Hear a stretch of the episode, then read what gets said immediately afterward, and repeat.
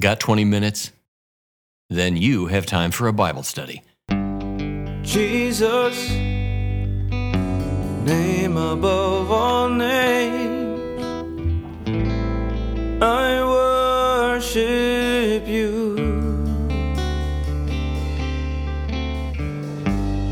Jesus, worthy to be praised. I Hello, everyone, and welcome. I'm Andy Baylog. And I'm Jordan Pine. Thanks for joining us. You know, the Bible teaches that every human being has two natures there's the old nature, the fallen nature of Adam, and then there's this new nature that we receive as Christians. It's the perfect nature of Jesus Christ. Sometimes these two natures are referred to as the flesh nature and the spirit nature. And simply what this means is that, in a sense, Christians are bipolar. That's an interesting way to put it, Andy. Uh, but you know, you're right in that sense that the Bible also teaches us that what we must do to keep the new nature in control of the old nature. Because if we don't, there'll be a great penalty to pay. Now, it might seem odd to say that Christians are bipolar, so let's just dive into scripture and see what God can teach us regarding this conflict. All right, so join us now. Please open your Bible to the book of Galatians and get ready for another 20 minute Bible study.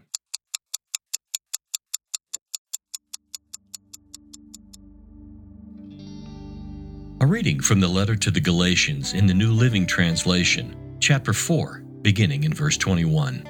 Tell me, you who want to live under the law, do you know what the law actually says?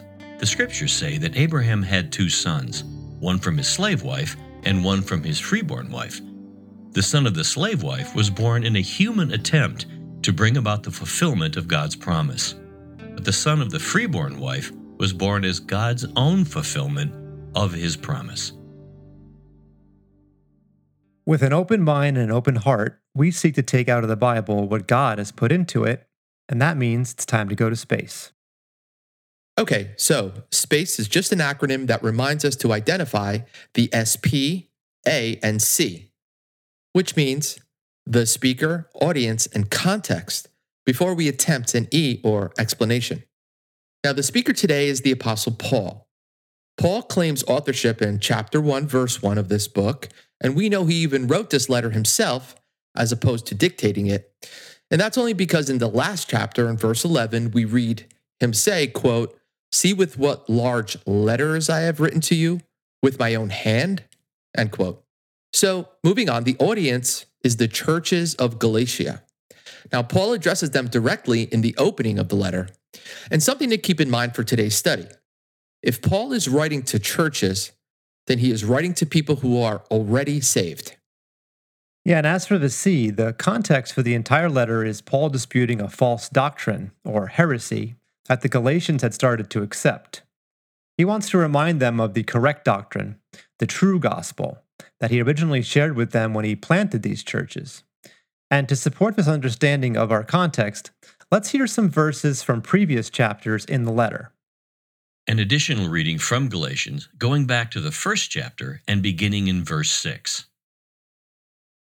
I am shocked that you are turning away so soon from God, who called you to himself through the loving mercy of Christ. You're following a different way that pretends to be the good news, but is not the good news at all. You are being fooled by those who deliberately twist the truth concerning Christ. Skipping to verse 9, I say again, what we have said before. If anyone preaches any other good news than the one you welcomed, let that person be cursed. And skipping to verse 11, Dear brothers and sisters, I want you to understand that the gospel message I preach is not based on mere human reasoning. I received my message from no human source, and no one taught me. Instead, I received it by direct revelation from Jesus Christ.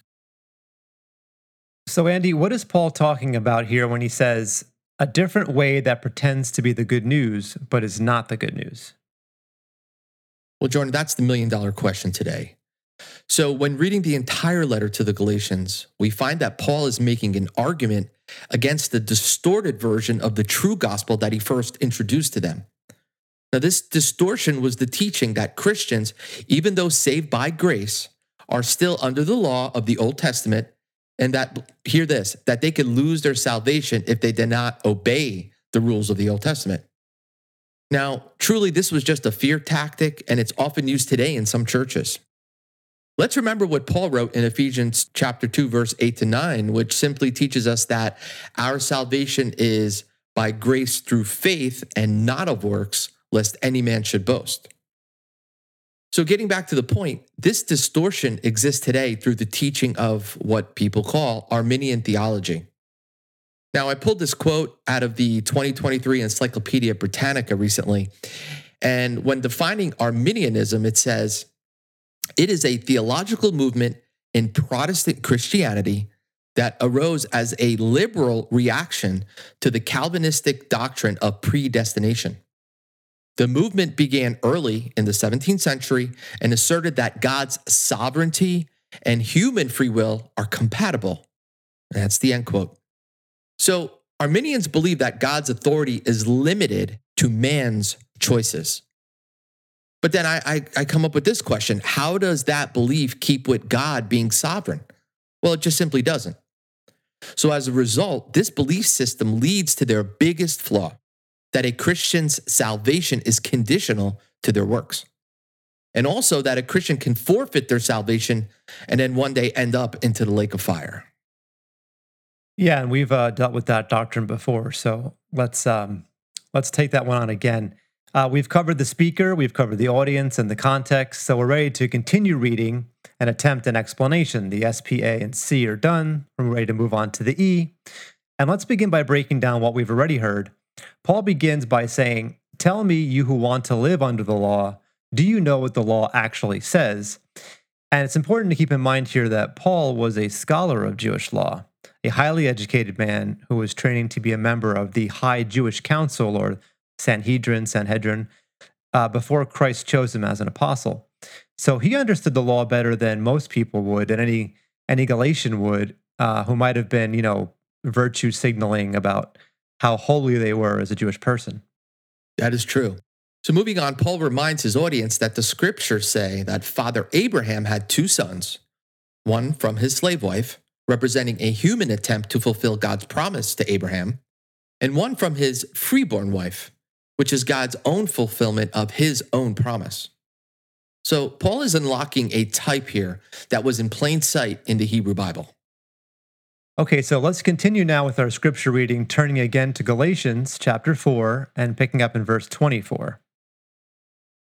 These two women serve as an illustration of God's two covenants.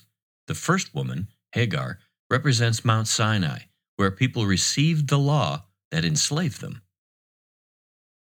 So the word illustration here in the Greek is actually the word allegorio. Allegorio. It's how and where we get the word allegory from in English, which simply just means a story which, when studied carefully, reveals a hidden meaning. And now, Jerusalem is just like Mount Sinai in Arabia because she and her children live in slavery to the law. All right, so a quick comment here. Paul's establishing the reality of the earthly Jerusalem, which he will then contrast with the original intent and spirit of Jerusalem. But the other woman, Sarah, represents the heavenly Jerusalem. She is the free woman, and she is our mother.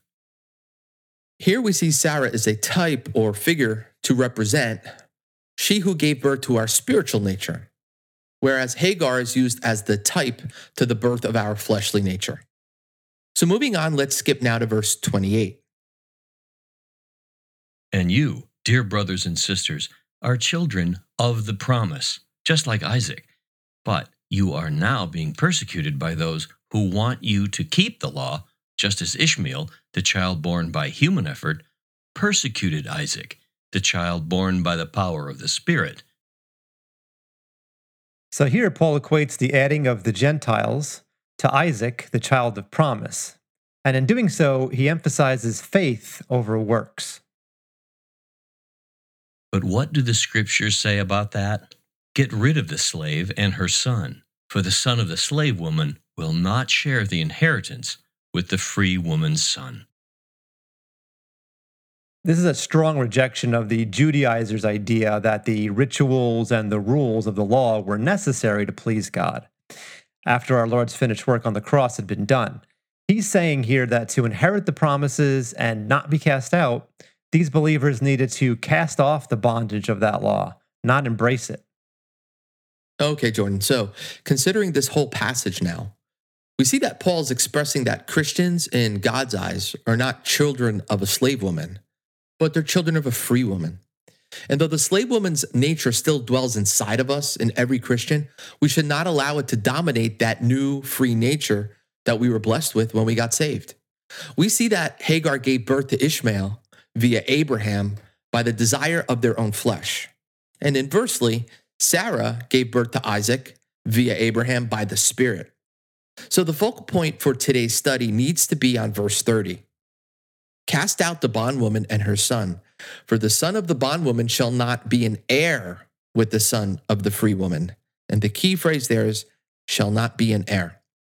So I have a question for you, Jordan. What is God trying to teach us today through these two different types?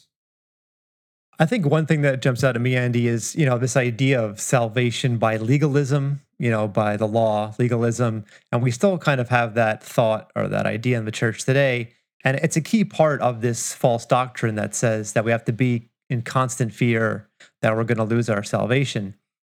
You know, in typology, those who maintain that works, such as rituals and rules, are essential for salvation are like the children of Hagar here. But those who believe in a secure salvation are like the children of Sarah. And Paul explains this in Galatians 2:16 when he writes that uh, quote man is not justified by the works of the law but through faith in Christ Jesus, adding, quote, even we who have believed in Christ Jesus, so that we might be justified by faith in Christ and not by the works of the law, since by the works of the law no flesh will be justified. And later on, he rebukes his audience for even considering this false idea, writing in Galatians 3 1 through 3 You foolish Galatians, who has bewitched you? Before whose eyes Jesus Christ was publicly portrayed as crucified. This is the only thing I want to find out from you. Did you receive the Spirit by the works of the law or by hearing with faith? Are you so foolish? Having begun by the Spirit, are you now being perfected by the flesh? And this is more than just foolishness. You know, we should take careful note of Paul's warning to his beloved brethren.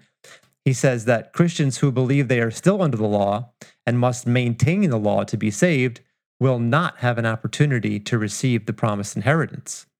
The Bible itself teaches us that Ishmael, the son of Hagar the bondwoman, even though he was technically the firstborn son of Abraham, was cast out of the land of promise. God gave the inheritance to Isaac, son of Sarah, the free woman, instead. Yeah, those are great points, Jordan. Very well said. So, now getting back to understanding the two natures, we must first realize that all Christians have these two natures. However, the lost man, keep in mind, only has one nature, and that's the old nature, because he's not saved yet. Hopefully, he will be. So you could say that he sins and loves doing it with the hopes he doesn't get caught and thrown into jail. So again, Christians have two natures. He has the old nature that wants to pull him into the world, and the new nature, which is from God, that wants him to walk in righteousness. And consequently, these two natures are fighting inside the Christians at all times. And this is why we as Christians often have a hard time dealing with issues in our lives. But keep in mind, that's by God's design. He is sovereign, He knows exactly what we go through. Yeah, and that's because, you know, the, the spirit part of us seeks the things of the Lord, and the sin corrupted soul seeks the things of the world and often wants it right now. Speaking of Isaac, we see this with his sons Jacob and Esau, and we've talked about this typology before as well. You know, when they were teenagers, Esau, the older son, came home from a long day of hunting and he wanted his fleshly needs met right then and there, even at the expense of losing his inheritance, which had been reserved for him. He was supposed to receive a double portion inheritance according to the, you know, the laws of those times upon their upon their father's death, and then he traded it away just for some food, for a, a measly pot of stew. And this is a, a great lesson for Christians because we have to be careful not to give up future rewards for the fleeting desires of the old nature. And in this case, uh, typified by hunger. And uh, there are many different hungers that could cause us to do that. So, you know, I think to hear more about this um, and this danger of letting the old flesh dominate the new spirit nature, we can move ahead and continue reading in the next chapter from our scripture reading. A final reading from Galatians chapter 5, beginning in verse 16. So I say, let the Holy Spirit guide your lives. Then you won't be doing what your sinful nature craves. The sinful nature wants to do evil, which is just the opposite of what the Spirit wants. And the Spirit gives us desires that are opposite of what the sinful nature desires. These two forces are constantly fighting each other, so you are not free to carry out your good intentions. But when you are directed by the Spirit, you are not under any obligation to the law of Moses. When you follow the desires of your sinful nature, the results are clear sexual immorality, impurity, lustful pleasures, idolatry, sorcery, hostility, quarreling, jealousy, outbursts of anger, selfish ambition, dissension, division, envy, drunkenness, wild parties, and other sins like these. Let me tell you again, as I have before, that anyone living that sort of life will not inherit the kingdom of God. But the Holy Spirit produces this kind of fruit in our lives love, joy, peace, patience, kindness, goodness, faithfulness, gentleness, and self control. There is no law against these things. Those who belong to Christ Jesus have nailed the passions and desires of their sinful nature to his cross and crucified them there. Since we are living by the Spirit, let us follow the Spirit's leading in every part of our lives. May the Lord add his blessing to the reading of his word. Here, I'd like us to focus on the words have crucified. And we see that those words in verse 24. Now, let me say it's of first importance to note that this verse is not speaking about our salvation. As per the original Greek, the word is staurao. Staurao. Now, we find that this verb is not in the perfect tense. Now, you might ask, well, what's a perfect tense, Andy? I'm not an expert, and neither am I. I looked it up. So, the perfect tense means it's a one time event that shows a completed act. Okay. So, no, rather, this verb is in the aorist tense. Now, I don't expect you to know what the aorist tense is either, because it doesn't even exist in the English language. But God used Greek and for good purpose and good reason. And in definition, the aorist tense basically means without regard for past, present, or future time. In other words, it means outside of time or just continually, continually. So the better Greek translation for this word is continually crucifying. Okay. So now making the, the effort to notice this minute difference changes the complete meaning of verse 24. So in my words, it would be best read, quote, now those who belong to Christ Jesus are continually crucifying the flesh, the old nature, with its passions and desires. And reading this verse the correct way, we get a better understanding for God's teachings regarding our two natures. Yeah, overall, these verses do an amazing job of describing various traits of our two natures, right? Um, and they should also inspire us to maintain a deeper insight into our own hearts. They should convict us and raise questions. You know, are we being led by the flesh or are we being led by the spirit? And it's important that we judge ourselves in this way because of the warning that's in verse 21. Those who practice the works of the flesh will not inherit the kingdom of God. Notice it doesn't say will not receive salvation and everlasting life. It's talking about our future inheritance. Yeah, Jordan, that's exactly the point today. You know, this future inheritance is also spoken of by Paul in 1 Corinthians chapter 2 verse 9, which reads, no eye has seen, no ear has heard, nor has it entered into the heart of man all that God has prepared for those who love him. So we all know true love takes sacrifice. And this verse should encourage hope for every Christian and provide the fuel necessary for fighting that good fight. Christians should know that we can come to the point of defeating the old flesh nature by learning to give ourselves over to the control of Christ Jesus and being obedient to his word. Revelations chapter 2 through 3 speaks of this in the letters to the churches. Look it up, it's there. And Jesus says those who trust and faithfully submit to the new spiritual nature are called overcomers there. Yes, so in light of today's teaching, we should read those scriptures while keeping in mind there is a great future reward for Christians who overcome this world. Of course, we know from personal experience that it isn't easy. Becoming a strong spiritual person doesn't happen overnight. It takes years of growth in God's word, uh, spiritual maturity. It, it's really a process of relinquishing slowly more and more of our old selves, our old nature to Christ. Amen. I agree 100%, Jordan. And this yielding process begins with a deep a deeper understanding of his word, understanding the Bible for what it really says. Not just the milk teachings, but also the meat teachings. And of course, we need to learn the differences between those two and feed on both.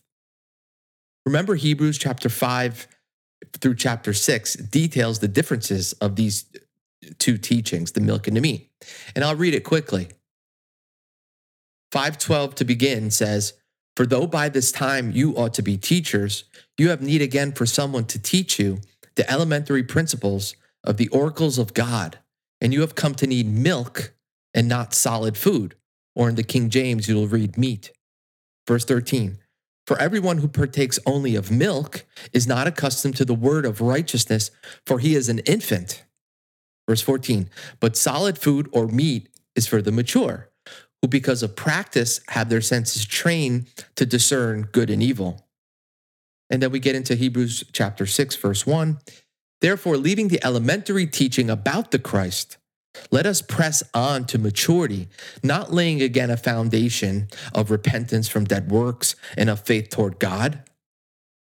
Verse 2 of instructions about washings and laying on of hands and the resurrection of the dead and eternal judgment. Verse 3 And this we will do if God permits. So there you have it.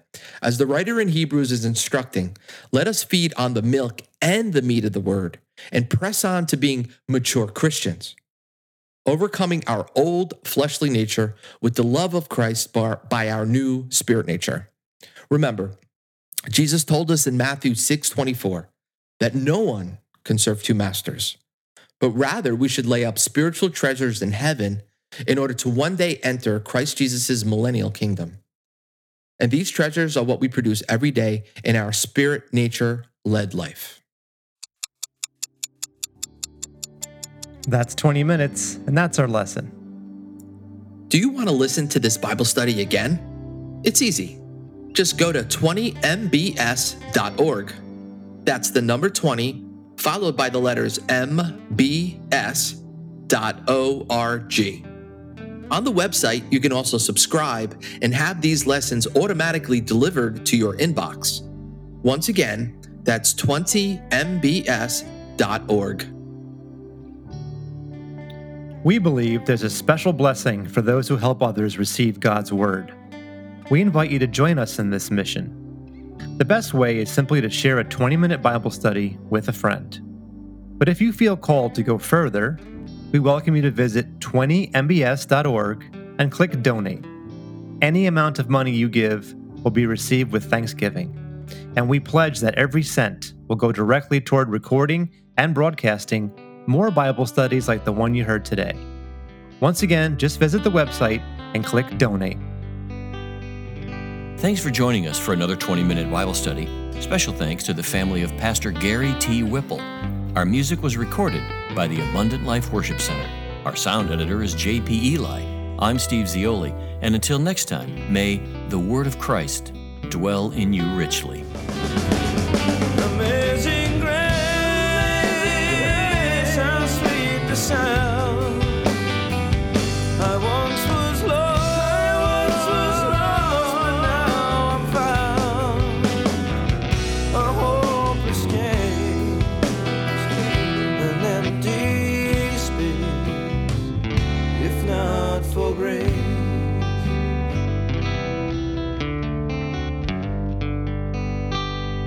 Reserved Mysteries of the Kingdom Incorporated.